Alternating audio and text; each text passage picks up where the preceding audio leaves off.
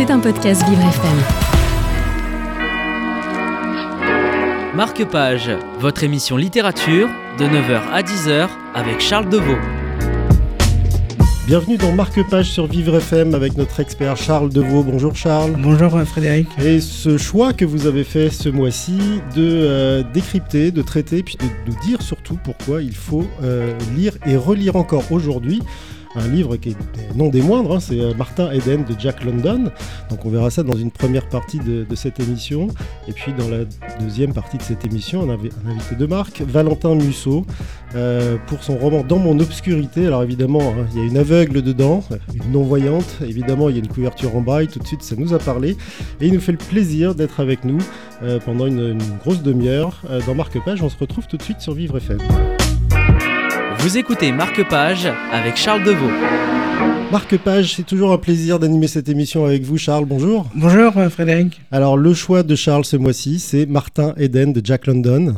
Oui, qui est un roman qui, a été publié en 1909 aux États-Unis et qui est disponible en, France maintenant aux éditions Follow Classique en édition de poche.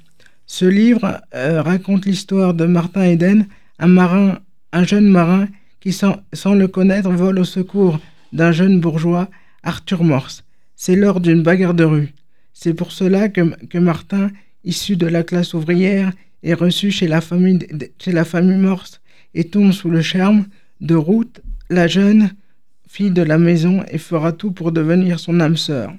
Sous l'influence de Ruth, Martin s'éveille avec difficulté, mais une volonté tenace, à la culture littéraire en lisant tout ce qui lui passe par la main de manière anarchique. Mais Ruth et Martin sont, sont de deux classes sociales totalement opposées, ce qui rend l'espoir de notre jeune marin de conquérir la belle jeune femme presque vain. Martin travaille d'arrache-pied en écrivant des poèmes et des histoires et en, en les envoyant aux éditeurs, mais mais qui lui sont toujours est invariablement euh, retourné. Et, et il tire donc le diable par la queue. Ensuite, Martin euh, va connaître quelques succès littéraires, faire de bonnes et de moins bonnes rencontres, tout en vivant chichement. Je vous laisse découvrir la suite. J'ai aimé ce livre car il laisse à penser que tout le monde peut s'élever grâce à la culture. Ce livre est agréable pour la belle place qu'il donne à l'amour, à l'amitié, ainsi qu'à l'espoir. Il faut lire ce livre en ce moment car il nous permet l'évasion par les descriptions des situations sociales et, sentimentales. Ils sont très justes et qu'il nous tient en haleine. Ce, livre est quand même aussi l'exemple d'une ascension sociale fulgurante, puisque Martin Eden est quand même un, petit pauvre qui se retrouve euh, chez les nantis. Chez les nantis et pas forcément très à l'aise, et puis euh, surtout une grosse, grosse réussite derrière, puisque devient capitaine de, navire, euh, et, que, alors malheureusement, je crois que l'amour, il ne le trouve pas pour le coup. Non, non, en fait, il, il, devient, il y a une grande ascension sociale grâce au fait qu'il parvient quand même à à, publier des, ouvrages et pour le coup à, en vivre, mais je crois que au, niveau euh, de la hiérarchie maritime, je ne sais pas s'il évolue. J'ai pas lu qu'il évoluait beaucoup. Hein. Alors j'ai peut-être lu il y a trop longtemps. Il je ne sais pas. Après, je ne veux pas contre. Ah non, je vous fais totalement confiance euh, sur ces sujets-là. Euh, donc aujourd'hui, en fait, le message que vous voulez faire passer, c'est qu'il faut se cultiver pour pouvoir s'élever. S'élever. Voilà quand, on peut, mais après, il y a, beaucoup de manières de, se cultiver et c'est plutôt euh, pas facile, mais c'est accessible quand on veut et quand on le peut. Donc euh, à lire et à relire Martin Eden de Jack London, qui est publié dans différentes euh, éditions d'ailleurs, je crois qu'on peut le trouver à tous les prix, y compris en audio. oui, je, je pense. Vous pensez? Bon, Je sais pas, j'ai pas. Il, y a de fortes chances, ça reste un best-seller. Best-seller, c'est également, euh, euh, c'est également Dans mon obscurité de Valentin Musso, paru aux éditions du Seuil. Bonjour Valentin Musso. Bonjour Frédéric. Bonjour Charles. Ah, vous êtes Bonjour Valentin. Vous êtes avec nous. Vous avez entendu alors la brève description euh, de, de, Martin Eden et puis l'espèce de conseil qui, qui en ressort et qu'il faut se cultiver pour s'élever. Est-ce que vous avez déjà fait passer ce genre de message dans l'un de vos romans? Parce que là, vous n'êtes pas à votre coup d'essai avec Dans mon obscurité. Je l'ai déjà fait passer ce message d'abord dans mon métier d'enseignant. parce que j'ai été quand même prof pendant une vingtaine d'années avant de, me consacrer à l'écriture. Donc j'étais prof de lettres, prof de latin et de grec, hein, donc c'était un peu le, bah, le, pour moi le but du métier, c'était pas apprendre le français, c'est avant tout donner envie aux, aux élèves de lire, de découvrir la littérature, alors qu'on sait évidemment que les, bon, les élèves continuent à lire, hein, mais ils lisent plus que moi je lisais quand j'étais adolescent. Hein. Donc euh, c'est ça, la difficulté, c'est de continuer euh, à leur faire découvrir les classiques. Alors aujourd'hui, est-ce que c'est facile selon vous? Alors vous, vous n'êtes plus euh, enseignant, mais est-ce que c'est facile pour un prof que de dire à des élèves qui sont euh, branchés euh, sur, euh, sur TikTok, Insta et je ne sais quoi en permanence, sans que ce soit d'ailleurs péjoratif, de, lire des vrais livres, hein, parce que là, aujourd'hui, on parle de, de, de, de littérature hein, dans cette émission, donc des vrais livres avec du, papier et, voilà, des pages à tourner, et puis un livre qui, peut, qui est un peu plus lourd et plus conséquent qu'un iPhone. Oui, alors ben, bizarrement, les jeunes continuent à lire vraiment en papier. Hein. Euh, on a souvent l'idée qu'ils lisent en numérique, enfin les e-books, etc. Non, ils continuent à lire le papier. C'est beaucoup de mangas, c'est beaucoup de BD, c'est beaucoup de romances aussi. Euh, je sais que chez les jeunes filles, euh, voilà, la romance a beaucoup beaucoup de succès. Mais moi, je me souviens quand j'avais fait par exemple étudier Le Grand Moll quand j'étais prof, qui était le livre vraiment qui m'avait donné envie d'écrire vers l'âge de 14 ans. Et je m'étais aperçu que c'était très très compliqué à faire étudier parce que c'était un monde qui paraissait trop lointain aux élèves. Voilà, le monde du 19e siècle pour eux c'était c'était comme si on leur avait parlé de Mars. Et donc alors euh, en faisant l'effort après ils finissaient par aimer, mais c'était pas évident du tout. Alors, finir par aimer, est-ce que vous, Charles, qui avez lu euh, attentivement, comme moi d'ailleurs, avec grand plaisir, je l'ai fini dans le train hier, euh, dans mon obscurité de Valentin Musso, qu'est-ce que vous en avez pensé? Alors, j'ai apprécié votre livre, euh, Valentin Musso, par, par, son suspense haletant et la qualité de, description des héroïnes et de leur univers très différent et générationnellement aussi très différent. Et puis, ah, je voulais vous demander pourquoi avoir choisi euh, trois héroïnes? Alors, ben, merci d'abord Charles. L'idée de départ, c'était vraiment ça, c'était partir sur trois personnages de femmes, euh, comme vous l'avez dit, de, de générations, de milieux très très différents. Et comme pour moi, euh, ben, écrire, c'est quand même jouer avec le lecteur. Voilà, c'est lui, donner des indices, le conduire sur des fausses pistes, le pousser comme ça à élaborer des hypothèses. Le but du jeu dans ce livre, c'est arriver à trouver le lien entre les trois personnages. Et donc voilà, alors je pense que c'est assez difficile quand même de le trouver, même s'il y a un certain nombre d'indices dans, dans, le roman. Mais l'idée, voilà, c'était de partir sur trois histoires complètement différentes qui finissent à la fin par, par n'en faire plus qu'une. Oui. Et je voulais vous demander euh, surtout pourquoi vous avez choisi euh, parmi, parmi ces héroïnes une femme, jeune femme aveugle? Alors ben ça, je parlais tout à l'heure de mon métier d'enseignant. Moi, j'ai enseigné en fait dans un établissement euh, qui, accueillait, qui une Ulysse donc, alors pour ceux qui connaissent pas, c'est une unité localisée pour l'inclusion scolaire. Euh, j'ai donc été bah, pendant 15 ans pratiquement hein, en contact avec des, jeunes élèves qui, qui, étaient handicapés et donc j'ai été sensibilisé à ce thème-là et j'avais envie depuis longtemps voilà, de traiter du handicap dans un, dans un roman euh, parce que c'est vrai que c'est peu abordé, alors en particulier dans, dans, dans le genre policier et, euh, et, je connaissais aussi alors euh, une non-voyante parce que j'avais une institutrice quand j'étais petit que je connaissais très bien parce qu'elle était, elle était vraiment amie euh, avec mes parents et elle a commencé à perdre la vue. Et c'était terrible parce que c'était une époque où évidemment le handicap alors était moins pris en compte pour les élèves mais aussi pour les pour les enseignants.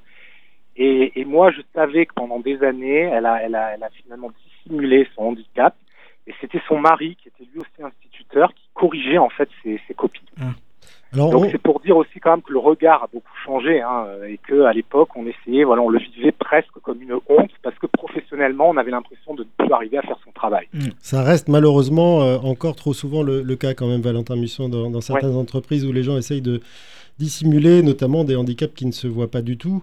Euh, vous avez euh, surtout une manière de décrire, euh, je ne vais pas être ironique, mais la vision des choses que peut avoir Emma, donc cette, cette héroïne non-voyante, qui est assez exceptionnelle. Vous êtes documenté comment? Alors j'ai écouté beaucoup de témoignages, j'ai lu beaucoup de livres aussi. J'avais lu avant même de, vraiment d'attaquer ce livre, j'avais lu un, livre de, de Jacques Semelin qui s'appelle J'arrive où je suis étranger, c'est un très très beau livre. Jacques Semelin, c'est un, un, historien et politologue qui a, qui a appris en fait à l'âge de 16 ans qu'il allait un jour perdre la vue. Il a passé une visite médicale et le médecin lui a dit mais vous êtes au courant qu'un jour vous ne verrez plus?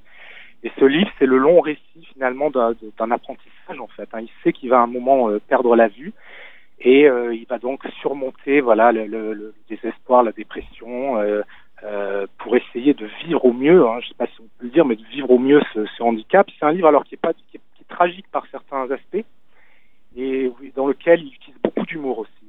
Euh, et donc voilà, ça a été j'ai écouté beaucoup de témoignages et beaucoup beaucoup de lectures, comme je le fais à chaque fois que je m'intéresse finalement à un sujet que je connais peu ou mal. Euh, je l'ai fait aussi beaucoup quand j'écris des romans avec un arrière-plan historique. Je passe d'abord par une phase de documentation. Oui, parce que euh, c'est Charles, oui. C'était juste pour dire que c'est vrai que ce, cet, cet enfermement que, sur eux-mêmes que sentent les, les personnes aveugles, ça, ça, ça, se ça, se ressent beaucoup aussi dans votre roman. C'est pour ça que, effectivement, ce que disait euh, Frédéric était important à préciser. Oui, parce qu'Emma, elle ne voit pas, mais surtout, elle ne sort pas de chez elle. Elle ne voit quasiment personne à part une amie euh, qui s'appelle Christelle. Et mm. puis un jour, elle tombe sur Stéphane dans, une, dans une des rares, peut-être la première soirée dans laquelle elle va. Euh, Stéphane qui la dragouille, hein, on va dire ça comme ça, euh, au bar, et Emma qui se dit il s'est peut-être dit qu'une aveugle ferait moins la difficile. Est-ce que c'est imaginable ça, euh, Valentin Musso, qu'on puisse penser ça? Ah ben moi j'ai vraiment essayé de me mettre à la place du, personnage. Hein. et c'est alors voilà, c'est le travail aussi du romancier d'arriver à, se mettre dans la peau de quelqu'un qu'on n'est qu'on n'est pas du tout. Mais j'ai essayé justement oui de travailler sur cette idée de, honte. Alors vous disiez tout à l'heure oui que c'est toujours très difficile Effectivement, moi j'ai découvert euh, qu'il y avait eu, euh, alors j'avais entendu parler de la loi handicap qui a été votée en 2005. J'ai appris qu'elle n'était toujours pas appliquée. Voilà, euh, un exemple tout bête, tous les lieux qui devaient accueillir du public devaient être adaptés. Ils ne le sont toujours pas. voilà, j'ai appris que les transports en commun aussi, les choses avaient régressé sur certaines lignes. Donc c'était ça l'idée, c'était travailler sur le sur le regard que les autres vont porter sur Emma. Et donc, comme en plus elle sort peu, alors elle a une seule amie, elle sort très peu, elle est agoraphobe, elle va forcément avoir euh, voilà une, qui est déformée peut-être de, son entourage et de ce qu'on pense d'elle. Euh, et donc, euh, c'est ça aussi qui est intéressant dans, le travail de romancier, euh, c'est d'arriver à sortir de soi-même. Arriver à et pas toujours prendre. Moi, j'ai souvent pris des personnages qui avaient à peu près mon âge, qui étaient des, hommes à chaque fois. Et là, je, j'avance dans l'écriture et plus j'ai envie voilà, de,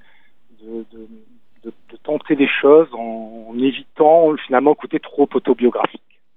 Alors justement, à propos d'autobiographie, Charles a une question pour vous qui est relative au, au, film. Oui, alors en plus, comme il y a le, festival de Cannes qui se déroule en ce moment, euh, j'ai remarqué que vous faisiez beaucoup référence euh, à, la cinématographie. Et je voulais vous demander, est-ce que vous, vous êtes cinéphile vous-même ou est-ce que vous avez fait beaucoup de recherches aussi? Alors non, alors j'ai toujours énormément aimé le cinéma. Et je crois que le cinéma m'a autant influencé que la littérature. Euh, je, en, en, tout cas, dans le désir de raconter des histoires, ça a été ça, ça, a été un déclencheur. Alors dans le roman, je parle de Hitchcock, par exemple. Voilà, Hitchcock, c'est une vraie, vraie, vraie référence euh, dans la manière de, de traiter le suspense. Voilà, parce qu'on sait mm-hmm. bien qu'Hitchcock, lui, ce qui l'intéressait, c'était pas tant un événement surprenant que tout ce qui précédait le moment surprenant. Donc le cinéma m'a énormément influencé. Moi, en plus, j'habite pas loin là de Cannes. Je suis dans le sud-est de la France, donc euh, il m'est souvent arrivé d'aller au festival. Et, du coup, alors en ce moment, il y a une adaptation d'un de mes livres qui est en cours. Euh, c'est un roman qui s'appelle Une vraie famille. Euh, alors au cinéma, tout est long. Hein. Tout est long et hasardeux. Donc ça fait déjà plusieurs années que le, le réalisateur et le scénariste travaillent. On en est à la version 3 du scénario et là on est en période de casting, donc ça devrait normalement se tourner euh, à la fin de l'année ou au début de l'année prochaine. Et pourtant, Valentin Musso, vous avez quand même déjà hein, vos, romans euh, en eux-mêmes sont des scénarios avec un suspense. Euh, majoritairement psychologique qui est toujours incroyable. C'est vraiment un retardement. Je me suis vraiment laissé prendre au piège euh, à ne pas savoir la, page d'avance qui, ce qui allait être dévoilé à la page suivante, alors que vous amenez quand même tout ça d'une bonne manière. Donc il y a vraiment besoin de retravailler vos, vos romans pour les, les adapter au ciné? Alors oui, alors là il y a un gros gros travail. Alors c'est pas moi qui fais l'adaptation. Mais j'ai ce qu'on appelle un droit de regard, donc à chaque fois qu'il y a une version du scénario qui est prête, on me l'envoie, on me demande voilà de, de dire ce que j'en pense, d'annoter le scénario. Après, le travail de romancier, c'est vraiment pas celui d'un scénariste. Hein. Enfin, moi, je sais que je n'écris jamais en pensant à une éventuelle adaptation. Euh, mais on m'a on m'a souvent proposé de travailler comme scénariste. Euh, alors j'ai des collègues romanciers qui, qui, qui, écrivent effectivement des scénarios. C'est très très contraignant parce que vous, vous avez euh, voilà vous n'êtes pas seul sur le sur le coup. Euh, vous avez beaucoup de contraintes, un cahier des charges très très lourd. Et du coup, c'est quelque chose qui me tente pas plus que ça. Oui.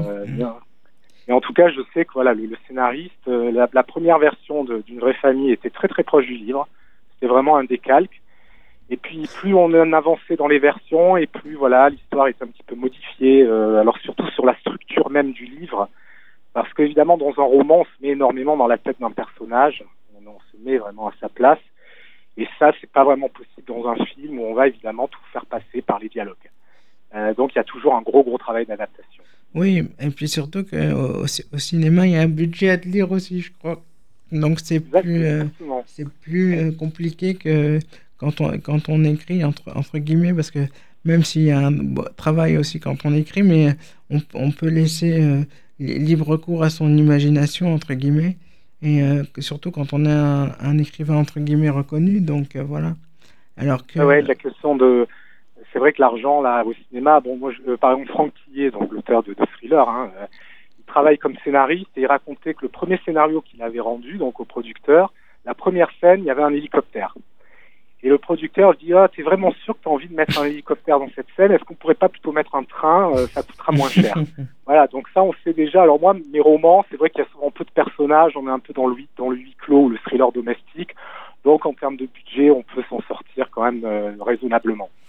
En termes de budget, et puis après aussi en termes de, de, conseils ou de situations, il y en a une qui est particulièrement marquante euh, dans, dans, mon obscurité, c'est celle de Ludivine, donc la lycéenne de 17 ans, de 17 ans euh, qui vit une vie de lycéenne, un peu compliquée avec, euh, avec sa mère, des choses comme ça, mais à peu près voilà, une, une, vie assez lisse, et qui se retrouve avec un garçon, jusque-là rien de nouveau, mais surtout il se passe quelque chose, il y a il y a la notion de, de, viol ou d'attouchement sexuel non consenti que vous faites plus que de toucher du doigt euh, dans, plusieurs paragraphes et surtout de non-dénonciation en fait. Est-ce que euh, à un moment, si, une, une, jeune femme qui aime les romances, comme vous dites, euh, lisait ça, euh, si elle était dans la situation de Ludivine, est-ce qu'elle ne serait pas incitée à, faire ce choix de se taire euh, après vous avoir lu? Ben, moi, je, je, sais en tout cas qu'il y a des libraires qui me disent, parce que j'ai pas lu cette littérature de romance euh, pour jeunes, mais j'ai des libraires effectivement qui me disent que dans certains romans, il euh, y, a, y, a, vraiment il y, a des choses inacceptables. Euh, et les parents sont pas forcément au courant, mais des, quelque chose qui est très malsain dans la relation euh, garçon-fille. Donc voilà, je suis pas sûr que toutes les lectures soient parfaitement fréquentables pour pour les jeunes. Et ça, tous ces thèmes, évidemment, on en parle beaucoup, notamment depuis MeToo, et c'est une très, très bonne chose. Hein. Mmh. Alors, je suis, je suis pas parti, euh, quand j'ai commencé à écrire, je suis parti vraiment des personnages, et ce sont les thèmes qui sont arrivés après. Euh, donc, euh, voilà, je suis parti sur ces trois personnages féminins, et je me suis rendu compte, alors j'avais écrit un précédent livre qui était... Euh, qui, qui s'appelait L'homme du grand hôtel, qui se passait dans une Amérique un peu fantasmée, un peu comme dans un grand décor théâtral. Et là, pour ce livre-là, j'avais vraiment envie de revenir dans quelque chose de plus contemporain, de beaucoup plus ancré dans le réel, en fait. Et donc, quand on décide d'écrire un livre vraiment qui se passe aujourd'hui, euh, forcément, il y a toutes les, thématiques dont on entend parler qui, euh, s'invitent euh, finalement dans votre roman. Mais euh, j'ai remarqué aussi, euh, Valentin Musso, qu'il y a l'ami de Ludivine, donc Solène, qui, qui la pousse à justement à porter plainte, à se, à se déba débarrasser de cette gang et de ce viol et de le, et de le dire et de, le, et de, et de faire cesser la chose et, de, et qu'il y ait des, des, poursuites et que, enfin, voilà, elle, elle l'incite à porter plainte auprès de la police, mais euh, comme, comme il y a toujours un système de renversement quand, quand vous êtes, vous êtes violé, parfois il y a, on se dit c'est moi qui suis coupable et non le, et non le violeur, alors qu'en fait c'est l'inverse, voilà. Oui, oui, complètement, c'est ça. Et euh, ça, c'est une thématique que j'avais déjà abordée dans certains livres, c'est comment la victime finit par se croire coupable. Ça, c'est un mécanisme qui est tout à fait récurrent, et c'est pour ça que les victimes ne portent pas plainte, parce que parfois on entend, quand on parle de, repousser la prescription, on entend, mais pourquoi, euh, pourquoi telle femme n'a pas porté plainte pendant 15 ans, 20 ans? Et en fait, vous vous, enfermez dans un, dans un mécanisme, euh, soit de déni, soit de culpabilisation. Et dans le roman, c'est vrai que son ami veut bien faire en la poussant finalement à aller dénoncer son agresseur en lui disant tu dois aller voir l'assistante sociale, tu dois aller voir l'infirmière. Et, généralement, comme ça, quand on pousse les gens un peu comme ça brutalement, on, risque d'obtenir l'effet inverse. Et là, c'est le cas notamment euh, quand elle imagine les conséquences que ça peut avoir sur euh, la vie de, de, de, l'homme avec qui la, voilà, la séance s'est passée, et puis aussi sur sa propre vie, celle de ses parents, celle de ses amis, de sa famille. Donc il y, a effectivement un, une, belle analyse qui est faite. Et puis je, suis tombé sur des mots qui m'ont touché. Alors ça commence, la phrase commence par toucher. Toucher un corps sans le voir, c'est comme regarder une superbe statue dans un musée sans avoir le droit de la toucher, euh, ce qui est souvent le cas. Pourquoi tous nos sens ne peuvent-ils être comblés à la fois? Est-ce que vous n'avez jamais eu tous vos sens comblés à la fois, Valentin Musso? Je sais, en fait, j'ai jamais réfléchi. Ça, c'est quelque chose dont je me suis rendu compte en écrivant le livre, c'est que euh, bah, quand on a la vue, finalement, on réfléchit pas au sens. Euh, on, est, on trouve ça naturel, on trouve que c'est euh, voilà quelque chose qui nous a été donné. On pense ne jamais pouvoir le, le perdre, et, euh, et c'est très très difficile finalement d'apprécier le fait d'avoir recours à d'avoir recours à, plusieurs sens. La, la, suite, il y en aura, il y en aura une, j'imagine, parce que je, je, vous avoue être resté, non pas sur ma faim, parce que c'était vraiment très très agréable comme lecture, mais à, à me dire que finalement j'aurais aimé que ça continue. Alors sur ce, non, sur ce roman-là, voilà, il est fini celui-là et je ne pense pas reprendre les personnages un jour. Euh, alors faut, faut jamais dire jamais. Hein. On peut toujours, euh, vous voyez, sur ce livre-là, éventuellement, pourquoi pas le personnage de Zora qui est là, qui travaille dans, qui résout des cold cases et qui, euh, qui travaille à la brigade criminelle de Paris. Euh, donc ça, les personnages comme ça de policiers, on peut éventuellement les remettre en scène dans un roman suivant. Mais c'est vrai que c'est quelque chose que j'ai jamais fait, en fait. Euh, c'est euh, voilà, j'ai toujours fait ce qu'on appelle du one shot, c'est-à-dire une histoire, il y a un début, il y a une fin, et puis on en reste là. Quel serait l'intérêt euh, d'ailleurs de, de, la remettre en scène dans un, un prochain roman? Je sais pas, je sais pas encore. L'idée n'est pas là, donc tant, tant, que l'idée n'est pas là, il faut pas se forcer. Moi, c'est un peu comme ça que je fonctionne. Par exemple, je note pas forcément les idées que j'ai. Je me dis que si l'idée est bonne, elle reviendra forcément un jour. Et c'est quand vous avez une idée qui revient de manière lancinante que là, vous vous dites, bah, il faut que je m'y mette. Donc euh, voilà, peut-être que dans ce roman, je, éventuellement, je pourrais remettre en scène un personnage, mais pas pour tout de suite. C'est marrant ce que vous dites parce que dans mon bureau, j'ai des amis qui m'ont offert une, affiche sur laquelle il est indiqué quand une idée est bonne, on s'en souvient toujours. Mmh. Voilà. Donc, pas le seul, à, le seul à le penser. J'avais juste une dernière question à vous poser, Valentin Musso. Je voulais, je voulais vous demander. Euh, j'ai bien aimé euh, le, le, personnage de Christelle et j'aurais bien aimé que vous nous en parliez un peu si possible. Oui, oui, bah, Christelle, c'est la meilleure amie, c'est la seule amie finalement d'Emma. Hein. C'est un peu, alors c'est vrai que quand on écrit euh, un roman, mais c'est pareil pour un scénario, on essaie de, de, travailler les personnages en contraste. Donc quand il y a deux amis, en général, ils sont très opposés euh, l'un à l'autre, hein, ou l'une à l'autre. Donc c'est vrai qu'Emma, elle est plutôt enfermée, elle est agoraphobe, elle reste chez elle. Christelle est très solaire, elle est extravertie. Et c'est en général, c'est les duos qui, qui fonctionnent, euh, qui fonctionnent le mieux. Et puis Christelle, elle a, alors elle a pas, fait pas juste de la figuration parce que c'est elle qui va provoquer finalement l'action puisqu'elle va inviter Emma à une euh, pendaison de crémaillère. Donc euh, ça, c'est un personnage que j'aimais bien. Le livre est quand même très noir. Bon, ben, le, le titre, hein, dans l'obscurité, annonce quand même qu'il y a un thriller assez noir. Mais il y a comme ça quelques personnages euh, euh qui, ajoutent une touche d'humour euh, dans le roman et ça, c'est toujours important. Avez-vous déjà été euh, déjeuner ou dîner dans un restaurant dans le noir? Non, non, non, absolument pas. Euh, mais en revanche, j'ai écrit, alors euh, c'est intéressant que vous me parliez de ça parce qu'il y avait un recueil qui est, paru l'an dernier qui s'appelle Regarder le noir, qui est publié chez Belfond. Et donc, j'avais écrit une nouvelle sur un restaurant, effectivement, où on dîne dans le noir, mais je n'y suis jamais allé.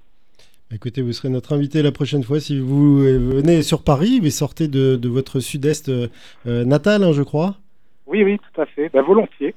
Écoutez, avec grand plaisir. on a une dernière petite séquence à vous proposer, c'est celle des recommandations littéraires de Charles. Alors, Charles, qu'est-ce que vous recommandez Alors, pour ce mois, en, dehors évidemment de de Martin Eden et de et de dans mon obscurité et dans, dans mon obscurité de Valentin Musso. je les, les, fables de La Fontaine à 3,10 euros donc en, en, poche, aux éditions Le Livre de Poche. Et puis en, en, en audio-livre, à, à, peu près euh, une dizaine, une dizaine d'euros. Et puis aussi le, livre de, le dernier livre de Yasmina Kadra, qui est un homme en fait et qui, pour échapper à la censure algérienne à une certaine époque, parce qu'il est assez âgé, et ben, a pris donc un pseudonyme féminin et donc il a, il a écrit Les, Vertueux qui est un, très, un très bon livre que je, que je recommande. Et donc, ce livre-là est à 21 euros en, en, version euh, papier euh, et euh, grand format, mais, il va bientôt sortir en poche. Et il est disponible en, en, audio, en audio chez Amazon à, à, peu près à 23 euros. Ah, c'est vrai que vous précisez les prix, mais c'est important parce que pour, euh, pour s'élever, il faut se cultiver, mais il faut aussi en avoir les moyens. On a vu euh, régulièrement dans cette émission que les prix des versions audio étaient quand même assez, euh, assez élevés, même très élevés parfois. c'est le cas de vos romans, Valentin Musso, ils sont, ils sont aussi disponibles en audio? Oui, oui, ils sont disponibles en audio. Alors en général, c'est deux tiers du prix papier. Donc là, on a eu une augmentation hein, quand même des livres papier, parce que justement le papier a explosé, hein, le prix du papier a explosé, ça pose beaucoup de problèmes aux éditeurs. Et puis les livres audio en général, c'est euh, deux tiers du prix, euh, sauf quand après il y a le passage en poche, où là le prix s'aligne sur le poche. Mais je sais qu'il y a beaucoup de lecteurs qui trouvent que c'est encore beaucoup trop cher. Euh, D'autant plus qu'en général, vous savez, il y a des DRM sur, les, sur ces livres-là et on peut pas forcément les, les passer euh, et les prêter ce qui est le cas des, livres euh, papier. Euh, Charles a décidé de faire le grand écart avec ses recommandations entre les fables de La Fontaine et les vertueux. Il y a quand même un monde. Euh, vous, vous lisez quoi Vous recommanderiez quoi en ce moment, Valentin Musso? Alors moi, je lis en ce moment, j'ai beaucoup de documentation parce que je suis dans, un, dans le roman suivant. Donc il y, a des périodes comme ça où je ne peux pas vraiment faire de la lecture plaisir. Hein. c'est plus des recherches. Mais je lis sinon en général, je lis de tout. alors bizarrement, je, je lis très peu de thrillers. Euh, alors que mes romans sont euh, catalogués en thriller, j'en lis très très peu. C'est pas du tout un genre dans lequel je me ressource. Euh, J'aime beaucoup lire des livres d'histoire, des essais et de la littérature, souvent américaine. Euh, et là, alors là, je choisirais moi les, les fables de La Fontaine, hein, parce que La Fontaine, c'est un de mes de mes auteurs préférés que j'ai beaucoup fait étudier à mes élèves et qui est un auteur qu'on connaît très mal en fait, parce qu'on a toujours finalement en tête les fables avec des animaux qu'on a apprises quand on était petit alors que les fables sont d'une très très grande richesse et il y a souvent des textes très difficiles dedans. Et je voulais juste rajouter quelque chose. Euh, les fables de La Fontaine que j'ai recommandées en, en, audio-livre sont dites par des, comédiens donc, euh, et des comédiens euh, assez connus comme Louis de Funès et autres. Et voilà, c'était juste pour préciser oh. ça parce que j'avais oublié de le dire. Et moi, ma, ma fable la préférée, c'est la fable du lion et, du lion et du rat. Oui, très, très, belle. Ouais, très très belle. Voilà un point commun entre Charles Deveau et Valentin Musso. je, vais me permettre humblement de donner mon avis sur un livre que j'ai lu il y a très longtemps, mais qui serait toujours d'actualité, puis qui ressemble aussi à un thriller euh, psychologique. C'est Room euh, d'Emma Donoghue. J'adore ce, livre. Il y a un film qui, en a été euh, tiré. c'est pas non plus un truc très caché, hein, ce, ce, livre, mais voilà, si vous avez envie de continuez. Euh, si vous avez déjà tout lu les Valentin Musso, bah, vous pouvez aller sur, euh, sur Room, ça, vous, ça complétera un peu la, la panoplie. Merci beaucoup Valentin Musso d'être venu euh, sur notre antenne. Je rappelle que vous êtes l'auteur de Dans mon obscurité, une couverture avec le titre en braille et publiée aux éditions du Seuil. Merci à vous Charles, on se retrouvera le mois prochain avec vos, nouvelles, vos nouveaux choix. Merci Valentin, merci, merci Frédéric. Eh bien, merci Charles, merci Frédéric. Merci, à très bientôt sur Vivre FM dans Marque-Page. C'était un podcast Vivre FM. Si vous avez apprécié ce programme, n'hésitez pas à vous abonner.